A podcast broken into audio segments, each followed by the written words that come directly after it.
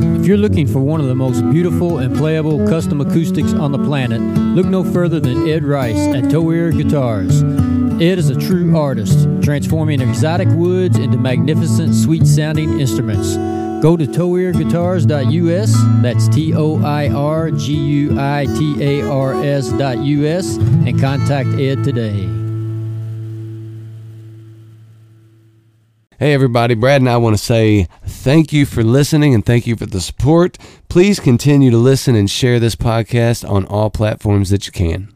And if you'd like to support us monthly, we're set up now where you can go to anchor.fm/Top Hill Recording, hit the support button, 99 cents, $4.99 or $9.99 per month. Any amount would be greatly appreciated. Now back to the podcast.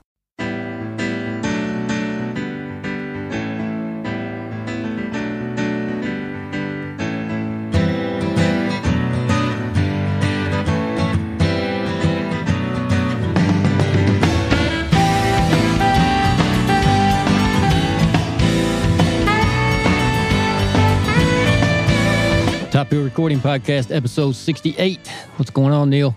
What's up, man? You're getting ready to go on another vacation. You just got back, and you're getting ready to go on another vacation. Yeah. Life is hard. Life is good. Life is hard. So we've got our guest, as you know, we've got guests in the studio tonight. We have James Stapleton and Mark Roberts. Welcome, guys. Hey, thank you guys for having us, man. Yeah. And we are going to talk and enjoy each other's company and drink some Weller 12-year-old. We've already begun. Yeah. So cheers, guys. Cheers gentlemen. To you. Cheers, brother. Chink, chink. Chink. Get a little chink there, James. You know, I don't know if you guys saw the Instagram post I put out this afternoon, but when I first started drinking bourbon, you could go into any liquor store, pull Weller 12-year-old off the shelf and pay $27 for it. Yeah, it was actually a go-to of mine. Wait, is that the green label? Is that a green label? No, this is black label. Yeah, black. Oh, okay. What they used to do a Weller green label that was a go-to for mine of mine when I was early 20s, that sort of thing. Yeah, and it was cheap. That's like a 6-year, isn't it? Yeah, that's even getting hard to find now. Yeah, the red label's hard too. Yeah, all of it is. Is the red the antique? Mm-hmm. Yeah. Weller's, it's Buffalo Trace, right? Yeah. Well, once people figured out it was the same kind of recipe and vein as Pappy, then they're like, supposedly it's the same recipe as Pappy, I've heard. It's just maybe aged in different locations of the barrel warehouse, and there's a couple of different variables, but it's kind of the same juice, supposedly. I've heard it called Baby Pappy. Yeah. Yeah. Well, Bappy. Hey! I wanted to thank you guys. Thank you for inviting James to your podcast, and by that, James, thank you for inviting me to tag along with you. Dude, it's great to meet you guys. For coming up, man. This is awesome. It was great to meet you guys, and man, I was excited that Dusty invited us to that show at the barn, and then as soon as Neil and I got out there and saw the barn, which we'll be talking about, listeners. We're like, we got to have James on the show and figure out how this all developed and, kind of the past. So, can you believe that place? It's amazing. And it's such a tribute to music itself, I think, man. When you walk in a spot like that, you just catch a vibe. It's like, man, this guy knows what he's doing here. It's beautiful. He knows what it really is. Beautiful. It's art. It's an art piece. My jaw hit the floor because, he just... You can make a room, but you can't make a feeling, and you walk in there, it's like, oh, man, this is just a thing. This is just a different thing. So there's special places like that, and I caught that immediately in there. It was amazing. Yeah, I think some of the things hanging behind the stage, caught your attention. Shut up, man. Big time. They're amazing. So are you guys both, you guys pick guitar as well? Yeah. Okay. A little bit, not very well here. Yeah. Okay. So we're just to kind of give our listeners and for us to learn also, because music's obviously important to you guys, we always start with the same question. And James, we'll start with you. But if you could just go back and kind of talk about your early memories of music as a child, and then when did music really become important to you and kind of get to where it is now? Well, my earliest memories would be my dad used to listen to a lot of 8-tracks, old country 8-tracks. And I don't know if you noticed that at the barn, but on my fridge, I made magnets out of my dad's old 8-tracks. No. So, oh, cool. Really? So it's, there's, you know, most Merle Haggard, Willie Nelson kind of stuff. And that was kind of one little tribute to my dad in the barn there. Because like you said, it's full of like little things. And some of them are more sentimental to me than others, but there's definitely some emotion there. So anyways, that's my earliest childhood memory would be him probably drinking too much whiskey, listening to old country music, which I think I tend to get that from him. Some of that old country music makes you need to drink a bunch of whiskey. It sure does. It sure does. And so that's probably where that all started. And when I was particularly younger, I didn't really care for it because that's kind of how things are. Mm-hmm. And I was more influenced by my two older brothers who were 8 and 9 years older. So they were a bigger influence on music. And so we used to have a record player, and they used to listen to a lot of Beatles and Rolling Stones type stuff. And so that's kind of what I really grew up with in the, kind of my fundamental years. And then when I got to early high school is when I kind of branched out into more rock and blues music. And that was kind of an influence from my one brother.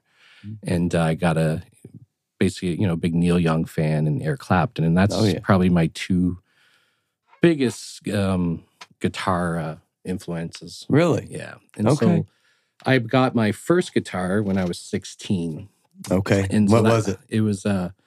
It was a Squire Stratocaster. All right. A white one. Starting with a Squire. Yeah. It's always the way to go. I started with the Squire. Yeah, that's a point of entry. Entry. Nice rosewood neck. It was Japanese, and it was a well-built guitar. And it served me pretty good. And so I used that, for a few years. And then the first guitar I bought after that, I bought a blue Strat Plus Deluxe. And that was like more of a keeper guitar, and I still have that guitar. Is that on the wall? And that's on the wall. I thought I saw that one on the wall. Yeah, it's kind of right behind me. Is that the one with the EMGs on it? It has the lace sensors. Okay, has the gold, white, and red ones. Ooh. And I used to like that tone because Dave Gilmour would also play lace sensors as well as Eric Clapton back in the early 90s. And so, Pink Floyd and Eric Clapton's kind of why I got that guitar, because I wanted to have that tone, I guess. And then my, obviously my music evolved through the years, and then so did my guitar collection. So where you noticed a lot of the guitars behind the wall, what I would kind of do is every year I would work and save up, and then every Christmas I would just kind of buy myself a new kind of keeper guitar. Oh, and killer. Then eventually I got my wall of guitars, and then through the years I would piece out some amps and stuff. So then when did you start that? That's probably when I was 20. Okay, dude. It makes it manageable. Great decision. So James, where did you grow up? I don't hear a lot of Kentucky in you. Yeah, I got a little Canadian there, eh? And I grew up in a small farming town called Dublin, Ontario, which is kind of right between Detroit and Toronto, in the middle of the Great Lakes there. Okay, grew up on a chicken farm. And the town is like 300 people, so it's more of a hamlet than a village, actually. No kidding! Wow, so small town. And I'm a chiropractor, and my mentor went to school in St. Louis, so I went to school in St. Louis, and then I did a little field rotation here in Louisville, and I liked Louisville. It's kind of similar to St. Louis, river town. Yeah, I like Kentucky culture a little bit more, and it was closer to Canada, so. I decided to practice in Shelbyville since I'm a small town guy, but I wanted to be close enough for the city. So how long did you stick in that small town of, Dublin, Ontario? Mm-hmm. How long did you stay there? Until through high school and all that stuff? Yeah, the high school was in a bigger town called Stratford, which was 30 minutes away. And then I went to university, about an hour south of that in a bigger town with about 500,000 people or so. And so I did university there and then came to chiropractic college in St. Louis. So when you were doing university and all that, were you driving back and forth and still living at home, or were you actually living in? I lived in. So you're getting a taste of a little bit bigger existence, I'm sure. Yeah, that's wild. Could you imagine growing? All right, So you just got a house. I got a little taste of that. I was going to say, you got a little house in North Dakota of a town about 300. Could you 250? Yeah. Could you imagine living your entire childhood being in that community, growing up? Yeah, I mean, you absolutely knew everybody that was around you, I'm sure, right? Yeah, it's kind of funny because the and one thing I realized is the sense of community is actually larger in a small town. You know, because it just branches out and people do know each other a lot more. So even though it's a small town, the community is fairly large. Oh, yeah. You know, it kind of encompasses miles, you know. And then the first time I lived in a subdivision, it was kind of awkward because a lot of people don't even know their neighbors, right? So I was like, hey. No wonder if that growing up in that environment kind of contributes to this, you know, this desire to want to share your place now and enjoy other people. And, it's part of building a sense of community, right? Yeah. And I just realized also, man, your whole town could damn near fit into one of the barn shows. Almost. If we pack the deck, a little bit downstairs, that's pretty well. Yeah. Yeah. Well, before we get into the barn and start talking about that, why don't you take us back, Mark, and talk about your musical past? Yeah, you know, so I think my dad was the first person to introduce me to music, and my dad wasn't necessarily a big music fan. Neither my dad nor my mom. They didn't listen to a ton of music. I didn't grow up in a household where music was always playing and that sort of thing, but they introduced me, obviously, to just enough, and it was one of the first things that I really loved. So I think my dad bought me some little 45s of like, I'm completely spacing on the guy's name that did, who's the guy that did the song like The Streak? Billy Squire? Ernest. No. Oh, no. I know. Ray Stevens. Yeah, Ray Stevens. Oh, I'm thinking The Stroke. Yeah. So my dad was a country music fan, but my dad liked shit that would make him laugh as well, you know. And my dad grew up. He was born in 1934, and he grew up in Camelsville, Kentucky. You know, big family and Great Depression, all that sort of stuff. So he, you know, he was old school, and the first records that he ever bought for me or would play for me were things that would make me laugh when I was a kid. So there was like a lot of Ray Stevens albums and stuff like that. And then the first record that he ever bought me, actual record, was Jim Croce. That's a great one. And I remember it, man, like it was yesterday. Literally, he came home from a record store and he said, you know, I've got this for you. And we tried to play it and there was something wrong with the record player. And, he called the neighbor and he was like, hey, I bought this record for Mark and a record player's not working. Can we come over and listen to it? So I went to my neighbor's house and listened to Jim Croce record, and very quickly, like, you know, Leroy Brown became my favorite. You know, again, it was kind of sing-song storytelling, but also funny, comical, that sort of thing. So I gravitated towards that a lot. That's a great record, man. I got that record down at the house right now. That's a good record. Yeah. It's still one of my favorites. There's some great tunes on that. Oh, Jim Croce's incredible, man. Yeah. You know, he's a storyteller, and that's to this day. You know, and I variated over the years. I think I've kind of come full circle where I was first introduced to singer-songwriter and Americana and country music and storytelling, and they've always been a big part of what I've enjoyed. But, you know, I detoured along the way. I think my first New Kids on the Block concert. Yeah, come on, dude. Fucking hanging tough. You were hanging tough, baby. My sister. Yeah, that's right, man. My sister took me to a New Kids on the Block concert, I think, when I was probably in 4th or 5th grade. So, dude, that's one of the first times I ever got called out singing. My sister called me out because my voice cracked on a singing Joey's part. Joey. Yeah, I was singing the high part, man. Crust. Yeah. The best part about that story is you still know the guy's name, the part you were singing. Of course I do. He still has the poster. I think I remember his last name. Joey McIntyre? McIntyre. Yeah. Is it McIntyre? No. I think so.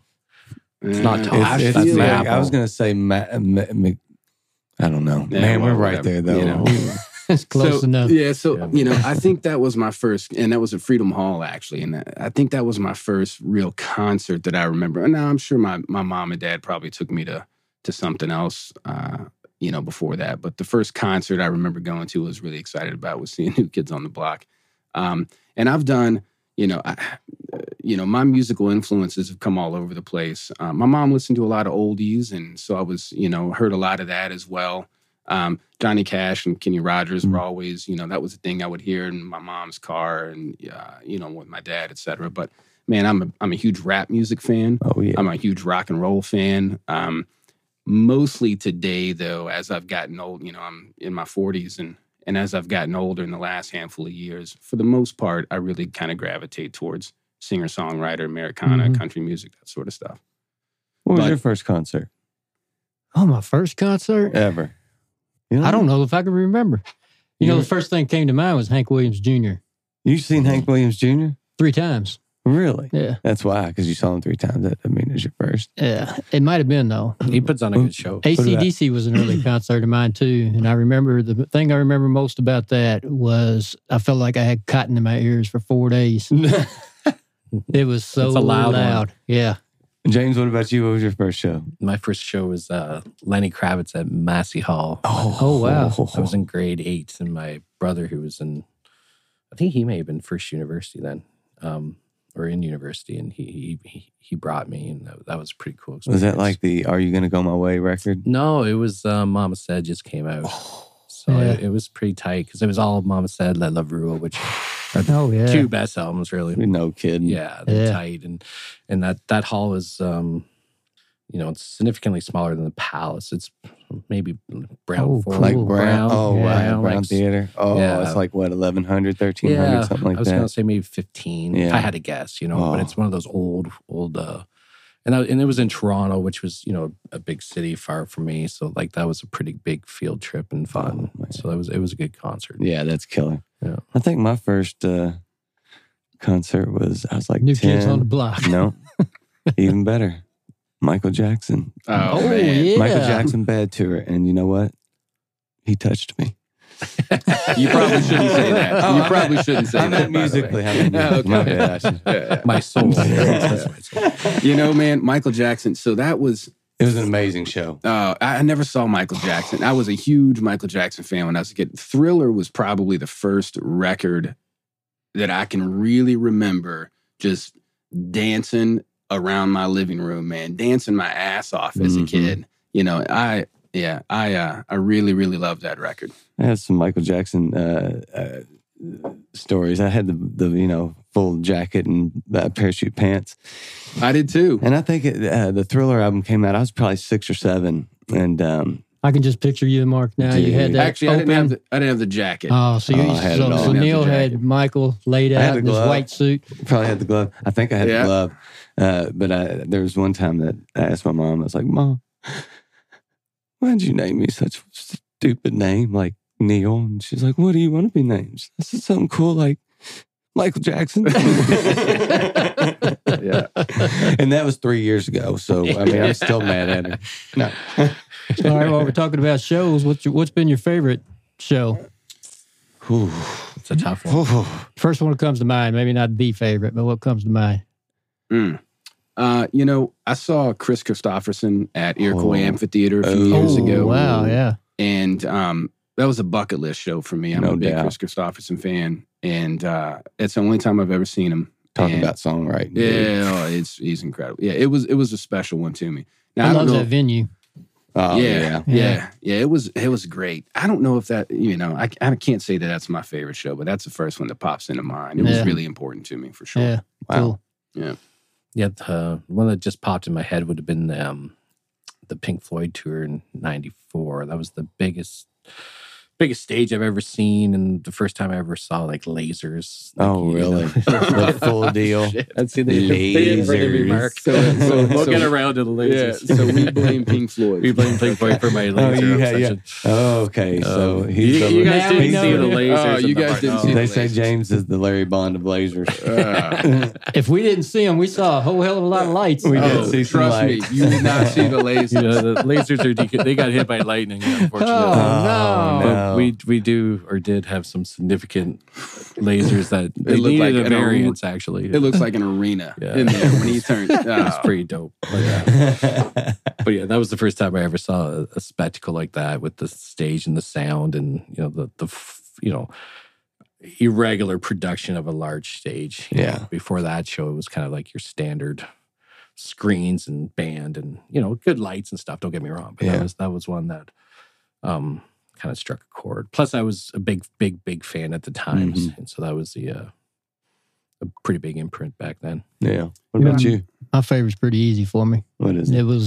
It was Prince when he was here at the Palace. Man. The Palace? It was. We were at the first show, and I tell people all the time, you know, he comes out on stage, you know, says hello to Louisville and all that jive they do. And then he said, you guys ready to hear 9 number one hits? And he just played without hardly any talking 9 of his biggest hits in a row. Extended guitar solos, you know, it's just, he just lit it up. He can shred. You know, man, I'm sad to admit that I did not appreciate him as much as I should have when he was here. And it happens. It's like some people didn't like Jordan when he played. Yeah. Yeah, yeah, it kills me. I wish I would have gone, having the appreciation for him now that I do, I would have really gone out of my way to see him. Mm-hmm. And I didn't back then. You know, it's just different place, different time, you know. Yeah. But man, what an incredible dude. You know, one of my good buddies, Luke Powers, who is actually how I met Dusty Bowe, which is how you guys met us. Oh, cool. Luke's got a great story about Prince. I'm gonna butcher his story real quick, but it's a cool story, and he said a beautiful thing about it.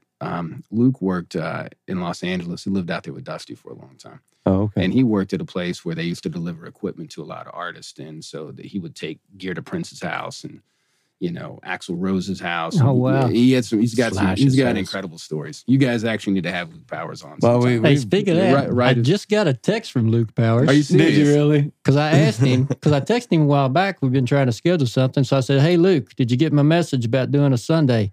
He said, Brad, I am the worst. Well, I'm so sorry. He's not lying about that. Hey, seriously, take a picture right now of James and I here and text it to him, man. All It'll be great. And I'll tell the story as we're doing it. So Luke went to, Luke was delivering some gear to Prince's house one time and in Los Angeles, and supposedly had a recording studio built under a swimming pool.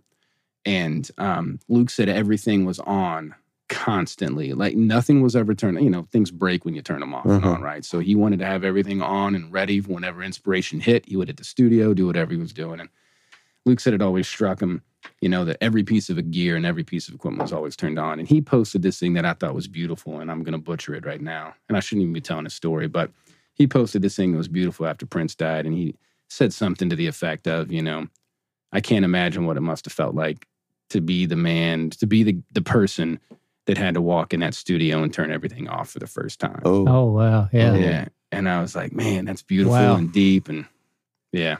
Anyway. That was killer. Cheers to Prince, man. What an incredible guy. Cheers to Prince, man. That was good. I needed an excuse to... I'm so... cheers to Clinkin. I am so happy we went to see that show, you know, and got those tickets. And it's all my wife.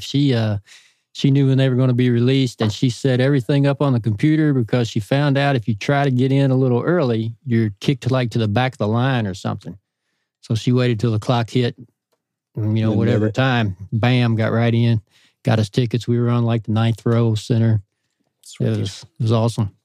Very cool. What about you, Neil? I'd have to say I've got like a few different. The Billy Strings at Headliners last February 2020, right before everything shut down, man.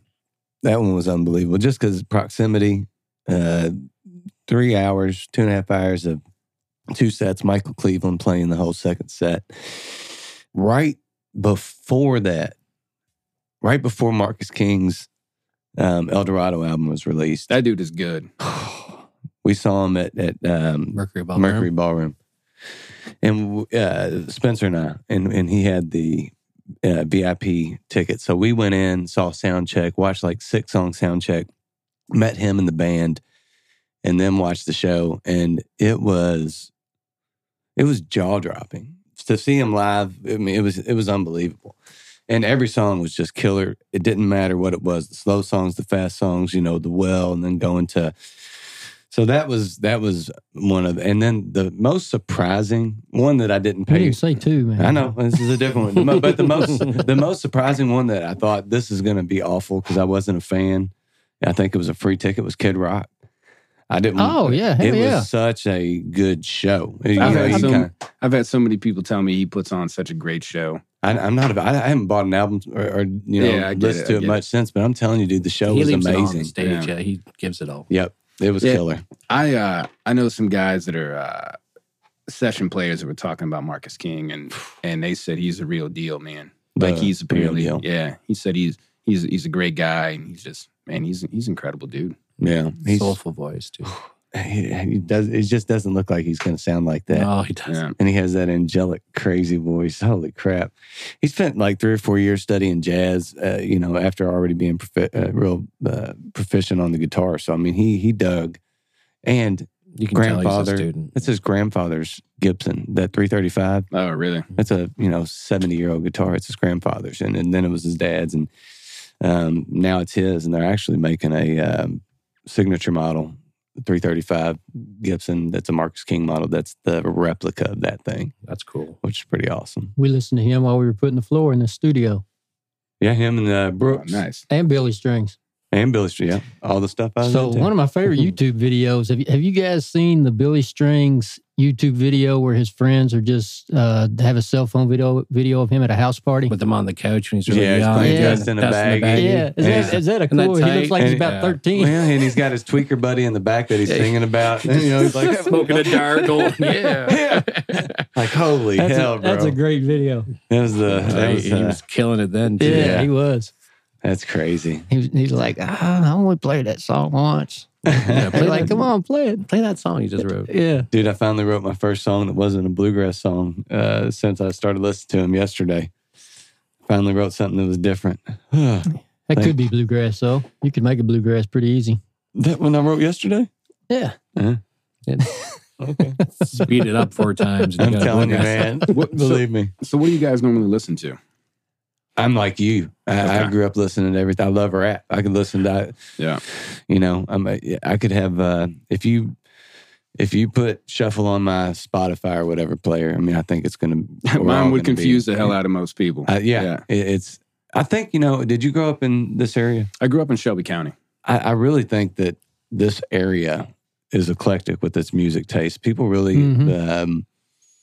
aren't focused on a lot. It's a little bit more sporadic. I think a lot of people do that around here. It seems like a big festival that's several genres it goes over well in Louisville. Mm-hmm. Yeah, it's kind of a sweet spot. Yep. Now, I go in spurts listening to different things, but right now I'm listening to a lot of blues just because I'm trying to do some ear training on the guitar. So there's a lot of three-chord songs. What am I listening to right now? I'm just trying to learn bluegrass, actually. Yeah, I don't know what the hell. It's a challenge. Yeah, I'm trying to learn too. How do you all listen to music? Because I'm kind of, I'll listen to, if I say I'm listening to that Marcus King, I'll listen to that record 400 times before I listen to something else. And I'm finally like, okay, I'm done with this for the next year. I do the same. I bounce around, but I've got staples that I can never hear too much Sturgill Simpson. Like, the amount. It's honestly a little embarrassing. the amount of times that I've listened to Sturgill Simpson in the last 5 years of my life is, he's definitely been number one on my charts. But I listen to, I'll get into something pretty heavy for a while, and then, I try to move on.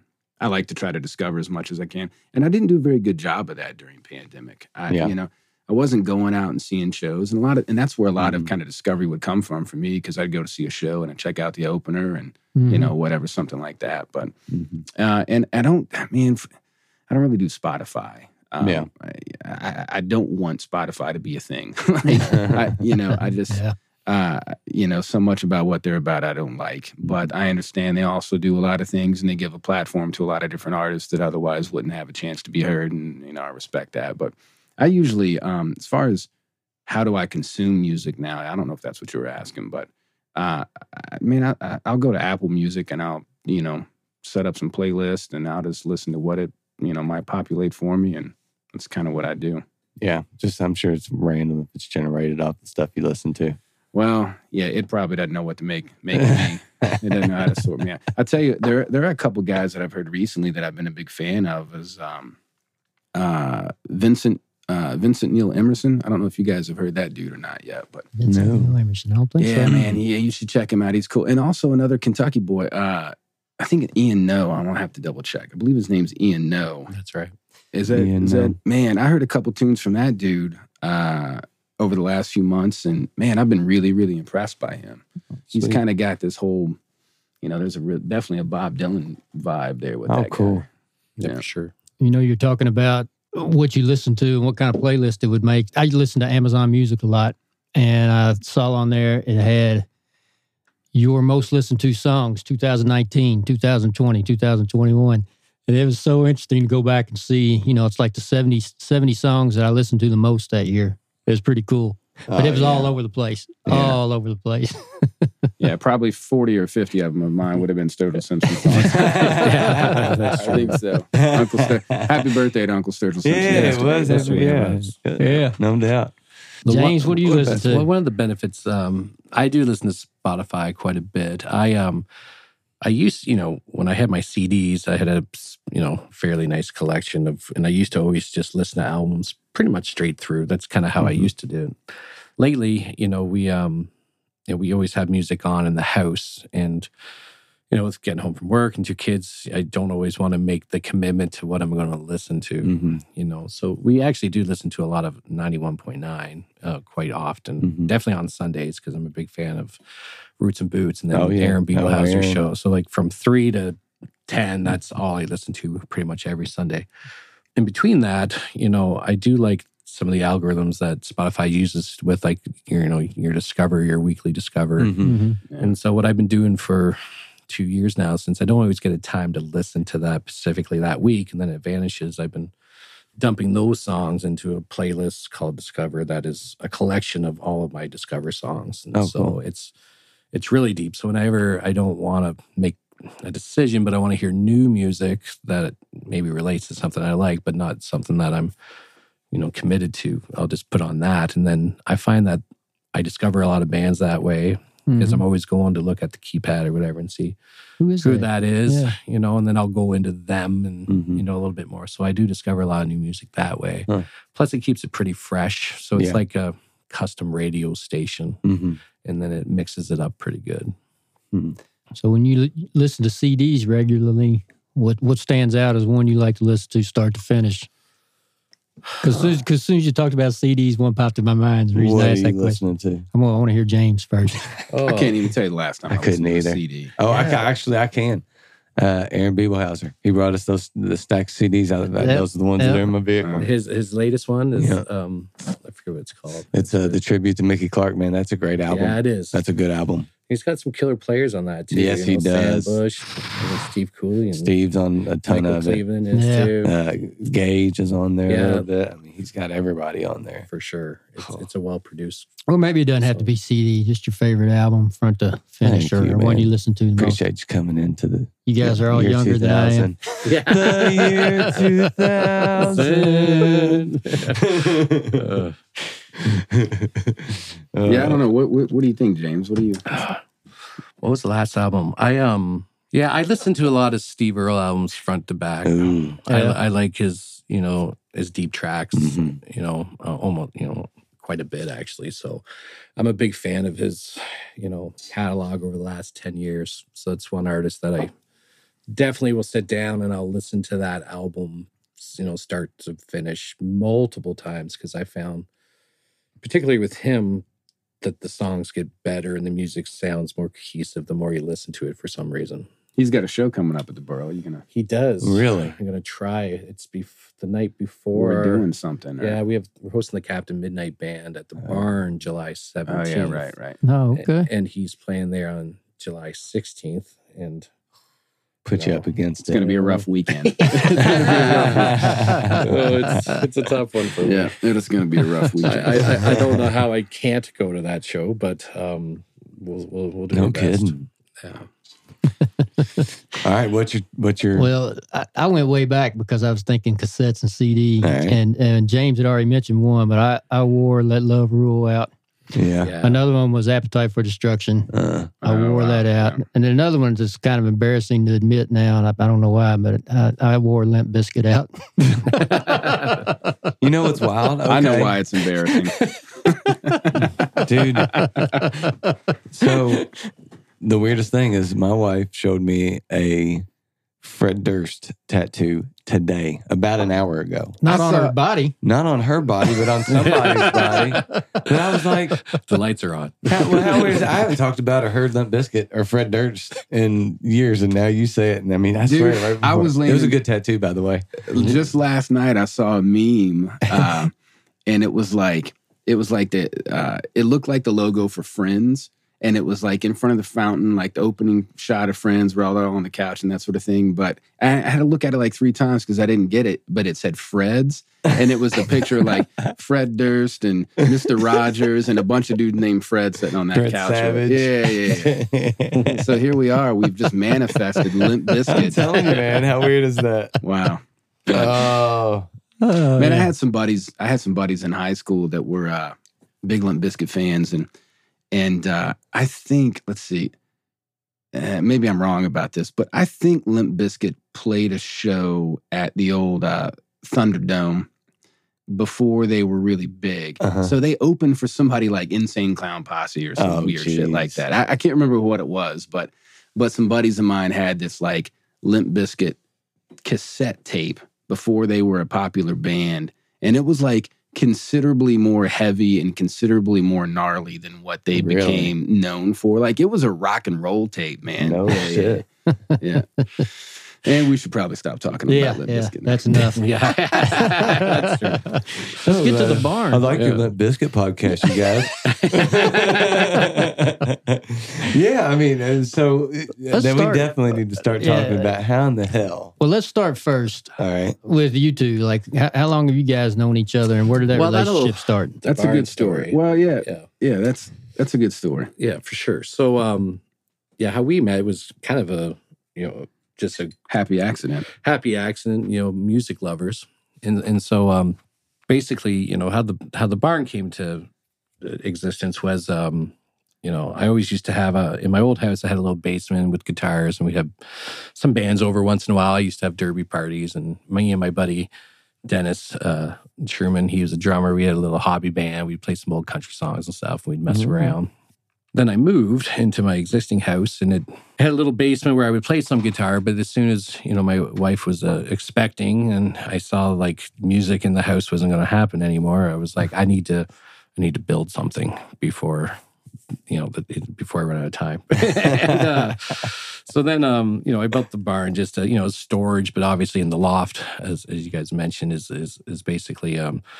It's like a man cave, but it's dedicated to music, basically. Oh, it is. And, it has a bar and games and stuff. But it's really my own little kind of shrine to people that have influenced me. And it's a honky-tonk dive bar. I like my bars busy. I like them, gritty. I like them seasoned. Mm-hmm. And I like them to have some feel and some soul to them. And that place does have that. Yes, oh, yeah, does. No doubt. You did a good job of that. Yeah, and it's been, worn through, since it was built in 2014, and so I built it basically just for myself, and it was my place to kind of hang out with my band, my friends and stuff. And then I started having these little jams, with some friends who knew friends, and and every time a musician would come over, they'd be like, holy, this is great, and everything's kind of plug and play, so it's easy, and it has a cool vibe. And then we'd have these great nights, and then we started doing more with them. And then some of my buddies would be like, hey, I'm in a band. Do you mind if my band comes and we'll like close out the jam, And so then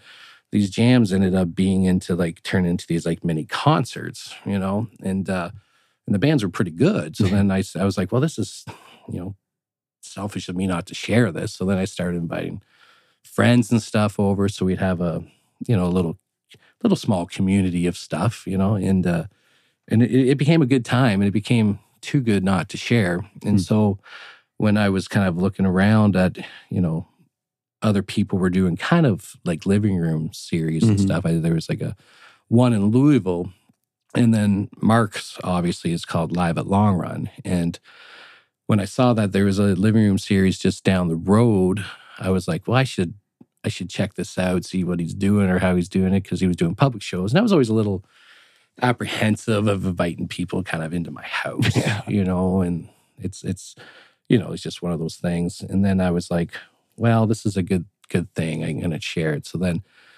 I reached out to Mark, and on Facebook, I saw that we had some mutual friends, and he ended up being from Shelby County, which is where I practice, and I, you know, have friends and stuff there. And so I saw we had new mutual friends. So I reached out to him, and I was like, hey, dude, I see you do concerts, and I do concerts, you know, like... I don't remember you actually reaching out to me, man. I out to you, and then you invited me to your show at Long Run. Oh, okay. So Mark, you do kind of the same thing at your home. I do, yeah. And that's how James and I met. Yeah, I'm sorry to interrupt you, brother. Yeah, no, you're fine. Yeah. So I do Live at Long Run, which is a living room concert series. Okay. At your house. At my house, yeah. Is it the living room of your home? It is. Okay. Yeah. It's the living room of my home. And I'll explain how that kind of came to be in a minute. But so, and I'm hijacking your story here, bro. No, this is a good intersection. We'll get there. I'm just getting to where we met. Yeah, well, so I didn't remember us actually chatting beforehand, but I remember talking to you the night of at my house, and something that's always stuck out. And this is really kind of a great example of the type of guy James is. Mm-hmm. So, you know, I'm having a show. Who was playing that night? Luke Powers was playing. Was it Chadwick? Who do you open for? Oh man, I don't remember. It may have been Chadwick from Quiet Hollers, and Luke did a couple songs, or something like that. I think that's what it was. Okay, so and Raymond Rowe, did she play that night? I don't know. Anyway, so James and I meet at the house, and you know, niceties, introductions, that sort of thing. And I've got a house full of people that I don't really know, so I'm kind of hosting, and you know, whatever, and. And so James and I chat a couple times throughout the night. And at the end of the night, he just says, hey, man, you know, I really like this. This is really cool. I like what you're doing here. And he was like, you know, I've got a little place at my house that we like to do music in. And he literally called it a little place. Yeah. You know, he was like, I got this little place that we like to do music into. He was like, hey, man, you know, why don't you come over and take a look? And maybe we could do some stuff together sometime. And so within probably a couple of days, I went over, drove over, and took a look at the barn for the first time, walked in. Was the barn new? No, so we met in 2018. Okay, so you're 4 years into... Yeah. So at the point that you guys meet, you're just doing jam sessions and hangs and... Yeah, I'm doing jams. And turning into kind of... concerts. Yeah. What did the barn look like, Mark, when you got there? Like it did. Like, for the most part, like it did when you guys saw it. Like it does. I mean, and so I walked in and was just fucking blown away. Yeah, floored, right? Floored by it. Like, holy shit. And I look at this guy and I'm like, okay, you've got a little place you built for some music, right? you know. So when you brought Mark and Luke and Dusty the first time you came over. No, I think... Was that the second time? The second time, yeah. I came over and I met you the first time because I didn't know what to expect, right? Yeah. And then I came home and I was like, Luke, Dusty, we got to go to the barn. You got to check this place. You know? Yeah. So Luke and Dusty, who we talked about earlier, you know, those guys are like brothers to me, and I love him to death, love him dearly. And he hasn't responded to the picture yet. He'll probably respond in 3 weeks. He might. You know, I love those guys to death, man. You know, they're both incredibly talented musicians and great people. And I can't say enough great things about them. But so they lived with me for a couple years. I was running this kind of... called it the Mark Roberts Home for Wayward Musicians. I was going to say they're true musicians there, huh? They both live with it for a couple of years. Right. So when Dusty actually came back from Los Angeles, when he left his band and kind of left, you know, that whole scene, and then he came back and was doing some solo stuff. He came back, and Luke had been living with me at that point, and so then Dusty kind of came in, and we had, you know, way more fun than we should have most of the time. And so they actually, the both of them are a big reason that I started doing Live at Long Run kind of officially, publicly. Okay. So, you know, we were there. There was always music in the house. And I got really lucky, man. My living room sounds beautiful. So it's just, you know, hardwood floors, and there's wood vaulted ceiling, and big brick wall. And it just sounds really nice, man. Vibe is super great. It hits just right. So music sounds really good there. And we were writing a lot, and they were jamming a lot. And, we were having some people coming over and kind of using it almost as like a writing retreat. We were doing sessions, and there was a lot of music there all the time. So we would just kind of invite friends of ours to come up. Like James said, you know, friends would come over and jam and play, and we were just having a good time. And at some point I thought, you know, I should just make this available to the public. Like, it's a beautiful experience. And one of the things that I know for sure is when you get a bunch of creative people in a room together, something beautiful happens, right? So, yeah. And I think we need to say here for you guys, just for listeners, when you guys talk about going public, these are like invitations on Facebook, right? Yeah. So, public invitations. It is. Yeah, absolutely. People are welcome. You know, yeah. Participate. I owned a small business in Louisville for a long time that I did. It was called City Scoot. And City Scoot was a designated driver service, you know. Mm-hmm. So I did that from like 2004 and I closed it in 2018.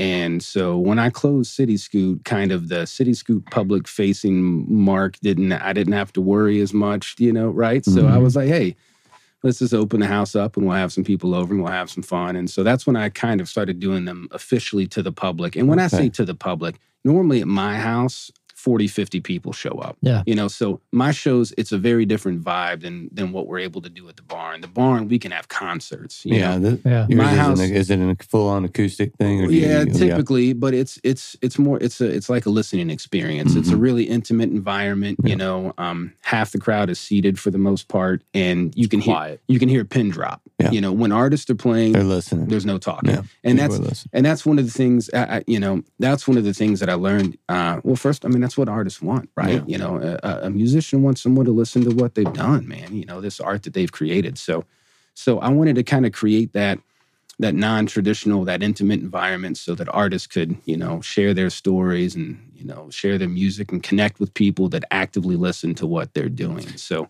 you know, it's interesting because you said pretty much the same thing that James did when he was talking about after so long going, it's almost selfish of me to keep this to myself. I've got to share it. So I wonder, and James, maybe you can speak to this, when you were able to go to Mark's and get that experience and see somebody that was thinking in a like-minded way, that it wasn't about making a bunch of money or doing these, it was about, you know, this is too good to not share. And you did see that. If it, you know, because there may have been a lot of situations you walk into and you see somebody putting on these living room shows and it just doesn't come off the same because it's about making money off an artist or doing things. No. Did you think that contributed? That's probably one thing that kind of makes our show special, because it's totally not selfish, because we make zero money. Yeah, first of all, we don't make any money. No, all that money goes, and you can tell. In fact, we lose money. Yeah, we lose quite a bit. We understand that, don't we, Neil? Yes, we definitely understand how to lose money doing something you love to do. We're real good at losing money. Yeah. No kidding.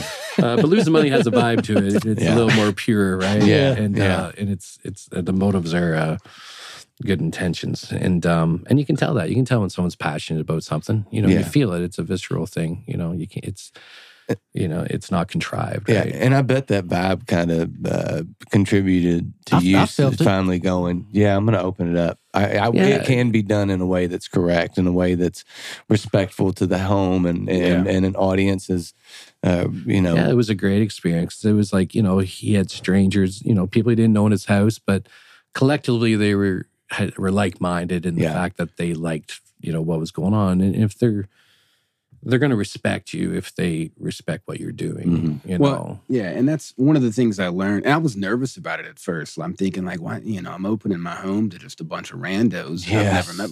But what I learned really quickly was the people that are willing to, you know, especially drive out to exactly. Us. I was going to say drive out to where we live. There's a commitment to be involved in the people that are willing to spend their Saturday night driving out to somebody's house to hear some music, like.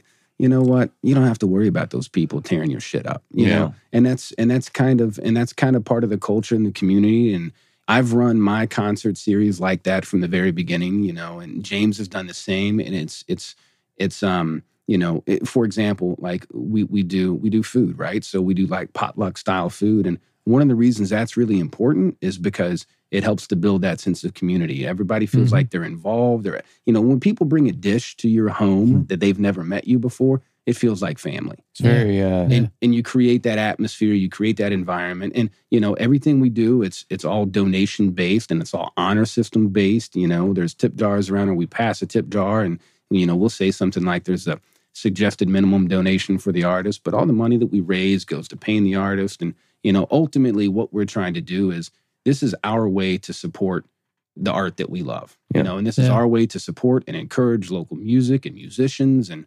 it's in a sense, you build that, you know, Dublin, Ontario type of atmosphere too. You got 300 people.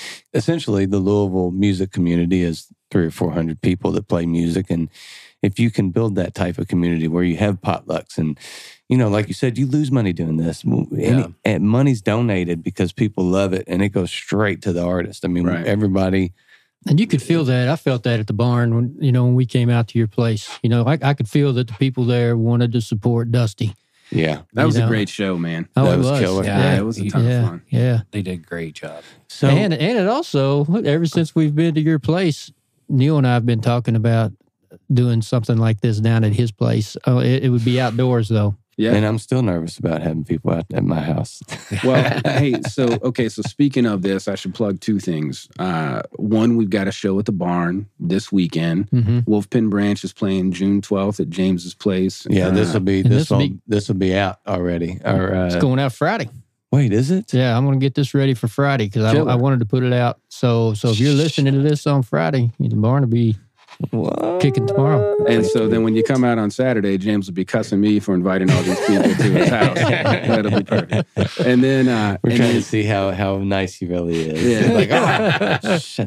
And then I've got a show at my house, which will be the first show that I've done at my place since pandemic. Awesome. At the end of this month on June 26th. Got a band, Bridge 19 is going to come out and do a set. Amanda Lucas and those. Yeah. Audrey Cecil. Yeah, so I'm excited, man, and it's going to be a good time. They actually were scheduled to do something back in 2020, but, you know, had to cancel everything. So, and they were the one that I had to cancel. So, you know, it's the first show that we're bringing back, making it up, that sort of thing. And that's live at Long... Live at Long Run. Yeah, so I live out by Long Run Park. Okay. I live on Long Run Road. Okay. You know, and so... Title makes sense. That's it, man. Live at Long Run. And hey, so speaking of living room shows, man, I'd really be remiss if I didn't mention a dude named Dusty Segretto. So Dusty Segretto downtown has done the living room series for years now. I don't even know how long he's done it, actually. He's, you know, I don't want to say he's the OG, but hell, he might be of kind of doing living room shows. And I didn't know about him until, you know, I'd been doing the shows at my house, and they were kind of quasi public. It was mostly friends, you know. They would know that we were making noise in my place, and we could make some noise. We've got enough room and that sort of stuff, right? So friends would come over and hang out, and the vibe was killer. So we had a great time, and so then they would tell somebody, and then, you know, more people started showing up, and then eventually I was like, hey, I'm going to do this. I'm going to open it to the public. And a buddy of mine, Sam, was like, hey, man, you need to know this guy, Dusty Segretto. He does the same thing at his place down. He lived on, I think, 4th Street at the time. I looked up Dusty, and he and I ended up having a couple of mutual friends. So I reached out to him, shot him a text message, and he and I talked on the phone. And I said, hey, man, you know, you don't know me from Adam, right? But I like what you're doing. I'm kind of doing the same thing. I'd love to chat with you about it, learn a few things from you. And he was super inviting and very accommodating. He's a good dude, man. And his series is killer. He gets some great acts, actually. He gets some really good talent. So it's still happening. Yeah. I mean, he hasn't done anything since pandemic. That's Segretto. Segretto? Yeah, Segretto. Segretto. Yeah. Dusty Segretto. Yeah. That's at the old Rudyard Kipling. Right? Well, so, no kidding. Well, okay. So he bought the Rudyard. He bought the Rudd, I guess, a couple years ago. I don't know, two. So his living room has a stage? Yeah, his place is killer, man. Yeah, he's got, and now he used to do it in his old house, so it's not far away, but he does shows in the Rudd now. And I only got to see a handful of shows in the Rudd before, you know, or at his place before the pandemic. Awesome. But it was amazing. Oh, no, I'm sorry. Back in the day, I saw a lot of shows. Yeah, I saw a ton. But since he's had the Rudd, which is now his house and where he hosts shows, and yeah, he's got a cool thing he does, man. And he's a good dude. And, you know, so that like I said, I'd be remiss to not bring him up, man. That's killer. How did it develop to the point where it is now? When we met there that night, he came over and checked it out, and then Luke and Dusty came that one. We jammed. Yeah. We hung out for like 4 hours just playing music. We had a terrible time. It sucked, didn't it? Yeah. It sucked. And those guys just blew my mind the first time I heard them play. Yeah. They're like, you know, the real deal, right? And it was just a lot of fun. And then one of their mutual friends was coming through town, and Mark had a show booked in his living room. It was Andrew Shepard. Yep. And he's a great artist too. And He's on the road from Idaho. He's coming through. He was on tour. Yeah, and he had a full band, which, you know, Mark wasn't going to work very well. Not very well. He would have been probably better solo. But anyways, if we kind of said like, hey, that's when Mark kind of said, hey, do you want to do something together? And I was like, yeah, that sounds like fun. And then he picked, you know, he had Andrew Shepherd, and then I picked my buddy Sam's band, the Fall City Drifters. We were like, you pick a band, I pick a band, we'll do a joint band thing and see how it evolves. And that's how we started with the two bands. That's it. System at the beginning was that, and that particular night I think it was open to the public, you know, the live a long run and stuff. Yeah. And we just invited a lot of our friends and stuff. We didn't have much of a following then, obviously. We had no. There was a lot of people there, though. There was a lot of people there. There was at least 100. Oh, there was over 100. Yeah, people. 120, 130 people at least, maybe. Well, somewhere in there, and it was full. Does it ever get to the point for you where you're like, oh shit? Yeah, we got to that. We'll get to that. We'll get to that story next. So, you know, when you talk about, this is a good deal for the musician too.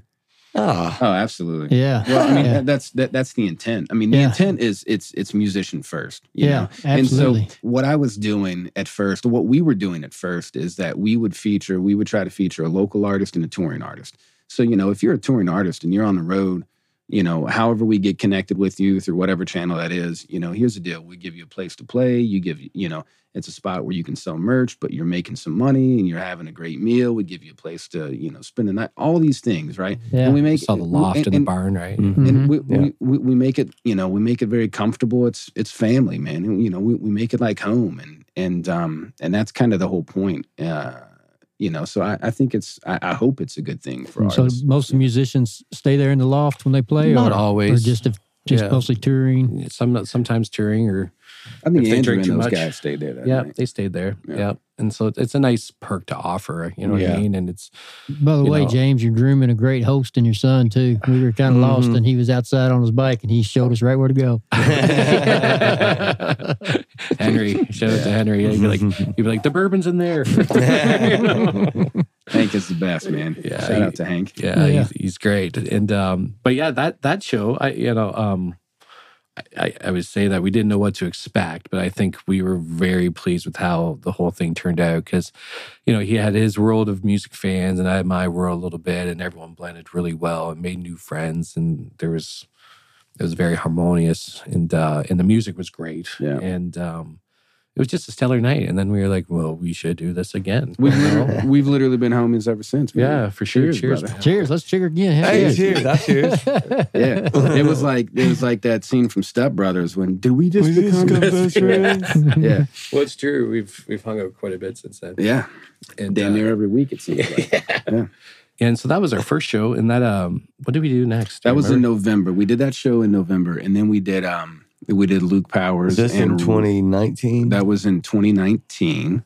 Okay. No, that was in 2018. 2018. Yeah, so we did that show in November. Oh, so here's how, this is a perfect example of how accommodating James is.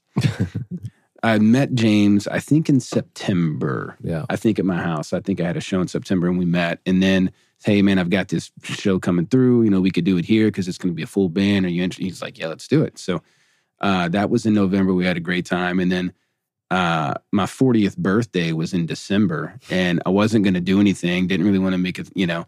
And then all of a sudden I was like, well, I should do something. And then I was like, hey, James, do you mind if I have like my 40th birthday party in your barn? So then I had a bit of a blowout at the barn. We had a great time. And then a couple weeks later was when the shit got too big. So, all right, who do we have? Was January 5th. It was that quick when we did. It was Luke and Nick Dittmeyer. Okay, yeah, it was. And way too many people showed up. There was too many people there. Yeah. How many? It was 200. It was well over 200. 250. What's the barn? What do you think's optimal for the barn? 100. 150 is good. 150. 150. Well, 150 is full and. And that's it with spillover on the deck. You know what I mean? If it's winter and everyone's inside, it's probably closer to 100. But, you know, with the bigger shows, some people hang downstairs and out front, which is all right. But up in the main music spot, you know, 100 to 120 is probably the max. Yeah, 100's probably nice. That's shoulder to shoulder. Yeah, like for Dusty's show, there was probably 60, 70 people there. And there's lots of room still. Like plenty of room. It's perfect. Yeah. It was nice. And so you could add another, 30 people and not restrict yourself too much. But much more than that, you're starting to be like, there's a line for the bathroom. Did you have to make some adjustments? Well, that show, there's a few reasons we changed some things up. There was... Mark almost laughed out loud. There was we used to be like total honor system and just pass a tip jar and stuff. And that particular night with that many people, I was a little embarrassed on what was contributed. Not enough money was raised. Yeah, and there was a lot of $1 bills and stuff, which the bands were great. They deserved more than that. And it was too busy, and there was, I don't want to sound like an old man, but there's a lot of younger crowd that was a little disrespectful, like almost drinking too much and falling to mics. And then, I have a lot of nice gear there. I don't want anyone near. And then, the next day I had to pick up a lot of trash in my yard and stuff. And I was like an hour, like a whole garbage bag of trash. I was like, this is disrespectful. That's ridiculous. Is not what I'm doing here. Well, and I was laughing about from a construction standpoint, you had to make some changes. Oh, and I had to make some changes too. So my barn builder, Mark, who built my barn, he was there that night, and then he's like, "Mark built your barn?" I did not. No, Mark Williamson. So you need some structure. His name's Barn Builder. And it's a well-built structure. Don't get me wrong. But after that night, he's like, "I think we can add some supports in here." So the next day, I hired him to add extra trusses and stuff. He goes, "If you're gonna have 200 people up here, we need a little bit extra support." That's actually nice to know. Yeah, it's more than secure now. It was secure before, but it was one of those things, and some things got damaged, that would be table and stuff. It was like just a buzzkill, and I was like, there was just too many people. That kind of hurt when you put trust in people. You put trust in people, and then they kind of. No, it was an amazing party, and it was still probably one of my funnest nights. There's a lot of silver linings to it. Don't get me wrong, but after that show. We thought we'd kind of, the purpose is to support the artists. Yeah, so we thought we would, attempt to kind of thin the crowd a little bit and then put more of a suggested minimum. Yeah. We kind of left it up to people to decide, but, $2 isn't what we were thinking. And so now, we did like a $15 suggested in donation. And, now we're saying maybe 20. And it's, bring your own booze and, good food and stuff. There's a lot of value there. And this is a hell of a show for $20. It really is. Oh, it is. And good food. Well, it's a good environment. Everything. It's a great night. Yeah. And we hire a professional sound guy, Bob Randall. Uncle Bob is well known. He does our sound. So, and Goggy did it before, and they're impeccable sound guys. Like it's. You guys didn't get to experience that. Unfortunately, no. The sound wasn't quite dialed in as much as it normally is. Oh yeah. And when Bob does it, it's it's a top-notch show. From our opinion, and so, anyways, it is. Yeah. Well, you've made significant investment into doing, first of all, what you love, but also doing it for the benefit and joy of others. Yeah, I upgraded the my soundboard and my sound system. When it went from just me playing guitar for myself to, actually wanting to have something that bands would be happy to play with and sound good through, I think that was... It's a good care to have for artists. This is the equipment we have, and this is this is how you're going to sound, and this is the guy that comes with it, and you can stay here, and this is kind of how much money you can expect, and you're going to do this, and artists seem to like that, I have made a significant investment in sound and lights and all that. And that's addicting. Yeah. Well, it is. It kind of just leads to the next thing, but it's fun. It's a learning process. I'm kind of learning how to use it a little bit. It's a lot more complicated than people know. I saw him sneak over and I saw his smile when he hit the button for the fog machine, dude. I saw it. He's like, oh, check us out. There's a little hole under the drum riser. And I saw it. He was grinning. That was the first time that was in use. Mark and I spent That's why I was so happy. Well, the Sunday before we expanded our stage and we plumbed that smoke machine, which took all day, but it was a good time. Well worth it, huh? Yeah, it's fun. You don't want to lose touch of your inner child. Right? Never, Now listen, man, you think he was smiling about that fog machine. Just wait till you see he has his lasers back. Oh, dude, I can't wait till you get your lasers. So the lasers are up? No, not yet. Okay. They got hit by light. I'm not sure. I probably will eventually replace them. Because there are a lot of lights in the barn. Yeah. There are a lot. Sometimes too many. Sometimes too many. And when there's Can you have too many lights? Yeah. Well, it depends on how much bourbon I'm drinking and how much I'm hitting the button. Hey, I want to circle back to something, James. When they asked you earlier, man, kind of why you built the barn and your early influences and that sort of thing, I'll put you on the spot if I could. But you told me a story once about a place you went to when you were, I think, a teenager, one of your buddies' dads. Oh, yeah. And that was a big influence on it, too. So one of my good friends, Mike Devereaux, his dad plays guitar and stuff. And they built, when I was in high school, they built like an addition onto their old, they had like a nice old home, but then they built on like a nice new addition that had, kind of that open concept living room. And then in the back of the living room, he built like a stage. So he had a stage in his living room. And he had all this cool, like, he was older then. So he had all this cool vintage gear from like the 60s and 70s, like Stratocasters and Fender, amps and stuff. And anyways, I remember walking in the living room the first time I saw it. They had all his gear up and drums. And, he just played guitar, but he was like, oh, my friends come over. And I was like, that's awesome. He had a piano set up. And it was like, just unconventional because, you don't see it's a stage in the living room, right? Yeah. Yeah. But he was like, fuck it, this is what I want. And I kind of I admired that. And I was like, I'm going to have a stage in my living room. It's not quite in my living room, but it's 100 yards away. Listen, we're all married men. From time to time, you got to do what you got to do to please the missus. Yeah, it's a good thing it's not in my living room, actually. Put it in the barn. Okay, it's in the barn. It's in the barn. You got it. Yeah, but that was definitely one of the influences of that. It can be done. So let's talk about your guitar collection a little bit. Because you have quite a collection. Mm-hmm.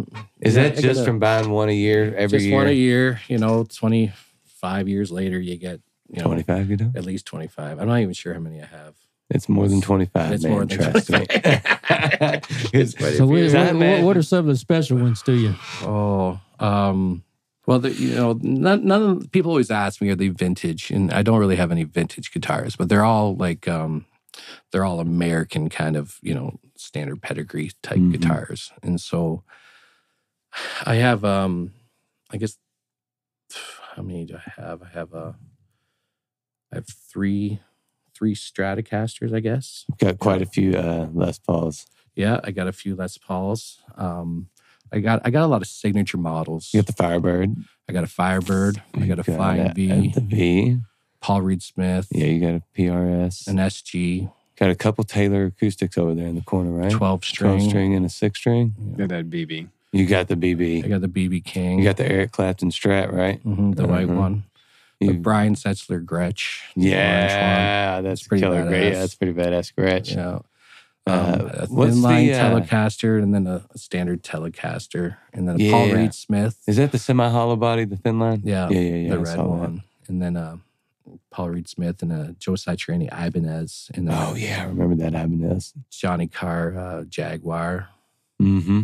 And Dobro. Then you had a couple basses over? Do you have a couple basses over there too? Do you have a jazz bass or P bass? It's a P bass. P bass. It's Fender standard P bass. Just the one bass because I don't really play bass. Yeah. Although with my friends being bass, better guitar players, I play a lot more bass. Oh, yeah. Where I thump on it a bit. But we laugh about that all the time on a podcast. Most bass players are bass players by necessity. Band needed a bass player. Yeah. Hey. Well, we have some fun jams. We do. We just do. I can do the root note. That's about it. But that's all you need to do, right? Yeah, I think that's pretty much a good rundown of the guitars. Yeah, but it's it was awesome. But they're all nice specimens, and people are like, do you need that many guitars? The answer is no, and obviously I don't play them. Yes, the answer is yes. But I think so. I call it functional art because I look at them, I enjoy them as pieces of art. But that's why they're on the wall. That's why they're on the wall because people are like, they look great. Some guys are like, that should be in a case, and I was like, well, then I wouldn't play it, and then I couldn't look at it. I want to use. Bound to play them. Yeah, I want to pick them up, and they're they're ready to go and everything's kind of plug and play. So, but and you know, when you honestly to a guy like me and Brad and I'm sure Mark and when you walk in a place like that, you are walking into an art exhibit. That's what I felt like. I felt like I was walking into an art room. It really is a special place, shit, man. Yeah, it's one of the best kept secrets in town. You know, and even, you know, most musicians still haven't been out there yet. And people, when they walk in, you really do have to see it to believe it. I mean, how do you get your musicians? Is it bad? Recommendation? Is it bad that I don't want anybody else to know about it? Yeah. You know, James had a really cool idea. Right before pandemic last year in February, we did a thing. James was like, hey, Mark, I'm thinking about just doing like a jam, not like a show we do on nighttime, but maybe something during the day, like a Sunday afternoon and make it family friendly. And so he had this really cool idea and I was like, dude, that sounds fucking great. Let's do it. So James Jam was born. You know, and, James Jams? Yeah. So James Jam happened on a Sunday. It was like February 16th. I don't know why I remember that. I think it was the last event we had there. Maybe it was before pandemic. Yeah. And man, we invited pretty much anybody and everybody. You asked, how do we get musicians? It's just, you know, word of mouth and or James knows a bunch of people. I know a bunch of people and those people know a bunch of people, you know, and James and I conduct ourselves in a way that, you know, our friends are like, hey, you know, they recommend us, right? You know what I mean? It's professional outfit. Yeah, man. Yeah. And we're doing it for the right reasons. Like you said earlier, it's easy to see that it's genuine and, you know, we love what we do and we love the community that creates and what we get to share with people. So anyway, man. James, the Sunday concept started because most musicians play on Saturday. Yeah, and we ran some, you know, just like, hey, I'd love to come out to your place, but I'm always playing like, you know, real giggers, right? And where I was like, well, you know, and I got two small kids too. And I was like, well, let's do a Sunday afternoon. It'll be a great, you know, potluck day, and it worked out really well. It was really cool. We started at noon, but we had literally live music nonstop from 1 p.m. till 10. I had to go to bed. I was like, all right, work tomorrow 11. We're done. And there was over 100 people that came through the door throughout the day. 60 musicians at least, or more. Okay. Or more. Now, right? I was personally two full bluegrass outfits, 5-piece. Two different ones that just jammed, and then there was. You know, so can you come if you're not very very good? For sure. Yeah, that's what that day's for. The day's really for the people that like myself that would never be able to play, but I could play that day. Right? Yeah. You know what I mean? Well, it was also, you know, your intent was, it was kind of meet and greet and fellowship, and you know, hey, you might find your next bass player here. You know, you might find your next whatever, and also let's meet other local musicians and see. You know, it absolutely happened. Yeah. Dude, there was one time. I looked, I think I've got a picture of it. I took a picture. There was like 12 people playing at the same time up on stage, you know, up there in the front. And none of them had ever played before until that moment. And I was like, man, that is cool as shit. That's awesome. There was bongos and keys and fiddles and dobro horns. Yeah, there was all sorts of shit. And it wasn't too much, too. Everyone had their space. Is that steel guitar? Is that something that you do periodically, or was that just a one-time thing? No. Yeah, well, I'm going to do that again. That's what my wife actually prefers. Can we go ahead? Can we go ahead and book that so we can invite ourselves to it real quick? Yeah, before you leave, you're definitely invite us. Yeah, I definitely want to be invited. What do you mean invite us? I just invited ourselves. That's the kind of stuff I needed to get past my plateau. Yeah, I anticipate that probably happening. Probably actually early next year. It looks like we're kind of booked up the rest of the year, but I think. That's going to happen. I think there was too much good fellowship and goodwill. It was cool, man. And people met people, and it was, you know, and it's, you know, you're talking and there's a 10 lot of plus hours of live music. Like that's a good show. That's something we could do in my yard. It's just going to be acoustic, though. And there was a lot of room for that event to grow because as many people that we invited that didn't make it, you know, and there was a lot of the Louisville music scene was not as well represented as I had hoped it would be. Well, there was that a lot of kind of Towns Van Zandt tributes. Yeah, there was a couple things. There was a couple tributes going on that people were like, "I'm doing this and that," and that happens obviously. But I think we can make that even better, and especially with the people that have already come through since then that'll want to contribute and know what we're doing. Absolutely, but you know, we weren't too sure what we were going to get into, and I was like, "Oh, it'll be great," but it was probably better than expected because there was a lot of solid players there. Yeah. You know, and there was a lot of players that didn't even get to play just because they were having fun hanging out. They're like, oh, this is too good. I'm just hanging. And that's a cool vibe too. You know? But that's almost a better compliment than this pressure obligation that you have to perform in a jam for free. Mm-hmm. Like it wasn't like that at all. It was like, just get people together with town and hang out and have some food and drinks on a sunny afternoon. And I tell you, Dusty was a big part of that day. Yeah, let's give him a shout out there. Yeah, Dusty was really the anchor.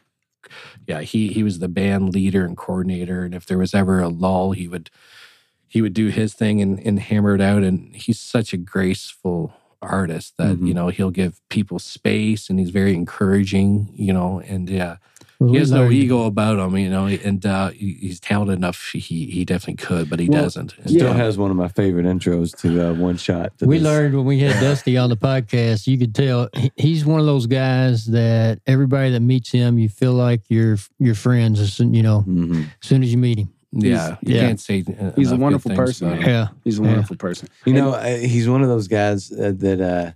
He's so nice that you don't know if you should believe it. And then he leaves and continues to be nice and follows through on stuff that, you know, it's like, holy crap, this guy's real. Well, I tell you, he's a real deal. You know, it's funny you say that.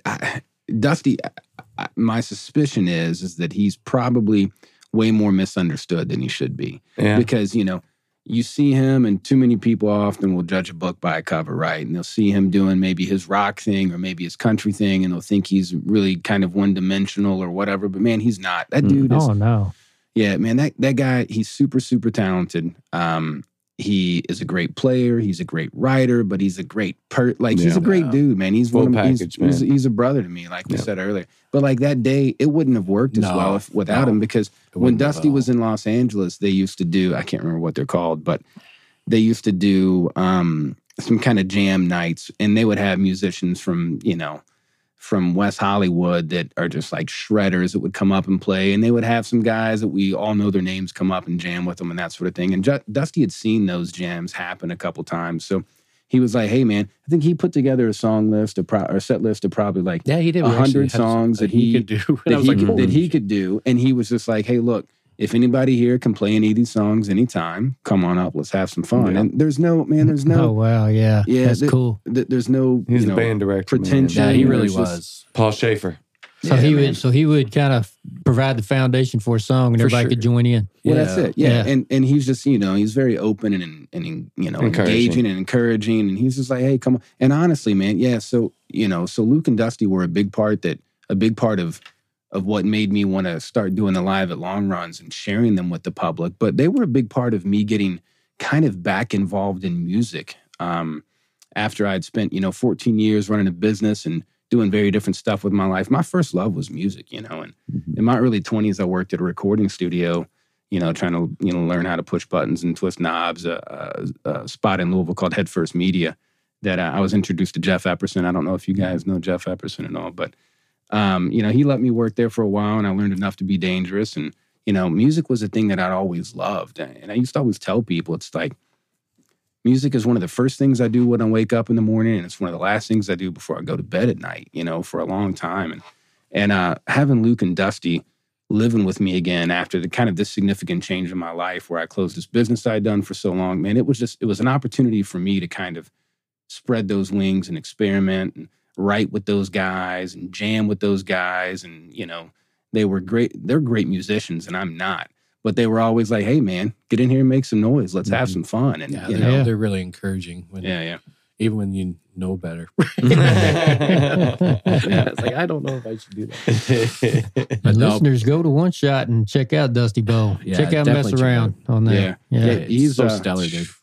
He's a good one, man. You know, and he's kind of new back to Louisville, right? He's been back in Louisville, and that's when I was talking about him being misunderstood. I think a lot of people see him because he does bar gigs. You know, he pays. He's a full-time musician. That's how he pays his bills. Well, he just completed an amazing album, original album that you guys heard. You know, full concept, just kills it on multiple levels. Yeah. You know, leaves it all out there, and it's stellar. And more people need to listen to it, so check it out for sure. Yeah. So before we wrap it, did you have any expectations coming into this after you went to the, you know, to see what Mark was doing, and you decided to kind of open it up Let me add to that, because that's kind of the same question I had. Did you have this vision of what you have now when you started this?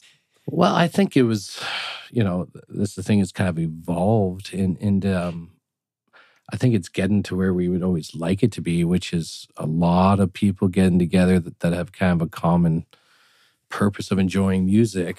And then on the backside, it's a collective of artists that really enjoy playing for people that want to be, like, that are genuine fans that are there to hear music. Yeah. It's not, you know, it's a very engaged audience. I you know, the band's there, and we get killer bands, you know. We get like Greg Forstman band play there, and they play big venues, but they're like very complimentary of the space and the crowd, because it is a special vibe, you know. It's got a vibe, man. You know, and Greg Forstman was one of the best nights there. Oh, it was so great. And like, and the artists feel it, you know, because they know, you know, and the crowd feels it because they know too. It's intimate, man. And there's a harmonious thing that happens on concert nights there, and it's, you know, it's my favorite way to hear a concert, you know, and obviously, you know, I'm involved in it, and I get to hit the fog machine and the lights and stuff, but, you know, but it's really the best way to see that kind of show, you know. And, hey, could you imagine James at the Palace? Hey, hit the fog machine! Man, it's the perfect time to hit the fog machine. Well, what are we doing, ladies? More lasers! There's a little bit of that nowadays. Well, you know, the fact that the shows are, you know, so it's very organic by design, right? The way that everything is. So it's all, you know, donation based. But the fact that they're BYOB, and there's potluck, and there's food, and there's this whole communal, like, familial vibe to it, man, everybody gets there. They have a great time. And the artists are on the same page too. Because, like, you know, we've been lucky enough to kind of pick which artists we want, or want to at least pursue, right? Yeah. And then we just have organic conversations with them and be like, you know, this is what we do, and this is what it is, and this are some minimum possible expectations, but, like, you know, this is not a contract thing. Like, if someone was like, let's do a contract and a minimum, I'm like, no, that's you don't get to play here. That's not the spirit. That's not what we're doing, you know? And we've never came across that, but, you know, sometimes I'm thinking that's what's coming, because we're getting, you know, bands that actually have management companies now. And, you know, a lot of times once you get to that level, they're like, we'll just deal with the management. And I'll never do that, because it's not a venue. Yeah. You know, it's a personal thing here. Yeah. This is a personal thing. Yeah. It's more than that. So that was one of my questions. You're home. Yeah. This is not a venue, man. This is different. That's one of my questions I had. So, like, have you learned, like, is this a thing? Is this does this happen a lot across the country where people do this type of thing, or is this unique? Well, I think living room concerts are definitely more popular, and there's a lot of them going on. That's the thing. I don't know. I don't think specifically what I'm doing is that there's a level of commitment that needs to happen for this to happen. Yeah, you know, financial level. Then there's there's a accommodating wives. Yeah, the There's so many layers that would go into that. Yeah, and that's why we want to keep it special too. So it's not an every weekend thing. We do 3 to 4 shows a year, and it's kind of based around our personal agendas and as well as band availability. So we do 3 to 4 public shows. Public shows. Yeah, we have our fun little stuff going on too.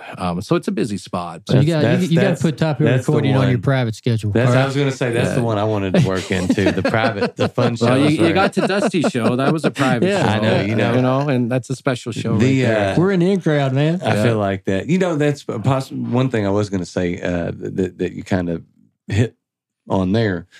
The one thing I noticed when we walked into that show, you know, I'm a little bit, I would say, awkward. I feel weird in new situations. Once I know somebody and I get to communicate, and there's some type, I'm fine. But for me to walk into a place like you know, coming into the bar and not knowing anybody but Dusty, we hadn't met you, and didn't know another soul in there. And I probably wouldn't have came if it wasn't a full on. You know, me and Brad and you guys let our wives come. Just because I would feel in that situation, man, I'm too nervous. You know, I'm just... Right. But when you walk in there, it was so comfortable and accommodating, and it was instantly, oh, this is awesome. And then people, you know, you introduce yourselves to us, and Dusty's there, and then everybody else is basically... walks up and, hey, how you doing? I'm Bob. You know, Luke, same thing. The atmosphere and the vibe, man, is such a at ease. That was one thing I definitely noticed. You talk about creating not a venue, but just a different type of place. And that's, there's something to be said about that. Do you find that most of your people that come once become regulars? Yeah, I would say that could be a problem. Yeah. But people are busy too. And since we only do it so often, they're like, you know, we've gotten, especially this show coming up too, like, yeah, I'm doing this. I'd love to keep me in the loop, you know. And, but yeah, we've had a lot of repeat people. And then they usually bring people, and it seems to fill itself. We're not overly concerned about over-promotion, but we want people to know, and we want to invite people that we think would like it, you know. And won't litter in your yard. Yeah, and so that day's over. But, you know, like I said, it was a learning experience. We want there to be the minimal amount of people for the artist to make enough money, right? Yeah. So that's, and again... Keep it intimate without making it chaotic. And we want them to make as much money as they possibly can. And it seemed like everybody that's there, like you said, they're there for the right reasons. And it seemed like everybody was eager to give and support the musician monetarily too. Yeah. And you've got some people that can't give as much as other people, but, you know, it all works out in the wash, right? Yeah. Absolutely. In the long run, the artist is never there for that, especially if the show is intimate and awesome and the sound is good and it everybody walks off stage going, man, that was awesome. But it's nice to get that bucket. It is. That money makes a difference. But you should have seen Dusty and then when I took over the second bucket. I was like, hey, wait, there's another bucket. I'm going to take that. Yeah, Neil actually said, I don't think they know that bucket's over there on the shuffleboard. I think it's a shuffleboard table. Yeah. So Neil went over there and got the shuffleboard, took it over. They're like, oh, yeah. They smiled at the second bucket. Well, you know, a nice compliment is like anyone who's played there, you know, said that they would like to do it again. Oh, yeah. You know? And everyone, imagine. And most of them hang out for a while after, and they talk with the people, and you know, sometimes it gets to be a late night. But yeah, it kind of became a jam session after the show, after the Dusty show. Oh yeah. It definitely did. So James, do you remember how the thousands of things on your walls? What's the first thing you put up in the barn?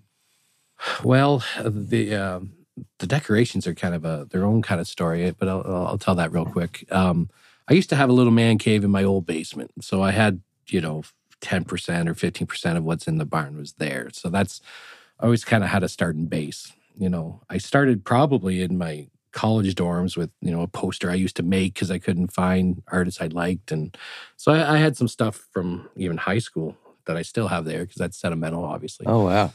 And when I built the barn, I knew kind of, because I designed the building and I designed the stage, and you know, I kind of had a concept of what I wanted, and I kind of visualize where I'd have the neon lights, so I put in plugs so there's no, you know, cords and stuff. So are they all on the same switch? They're on, and I put them all on the same switch. I noticed they all went out at the same time, and I'm thinking somebody didn't go around and turn all these off. Oh, that's killer.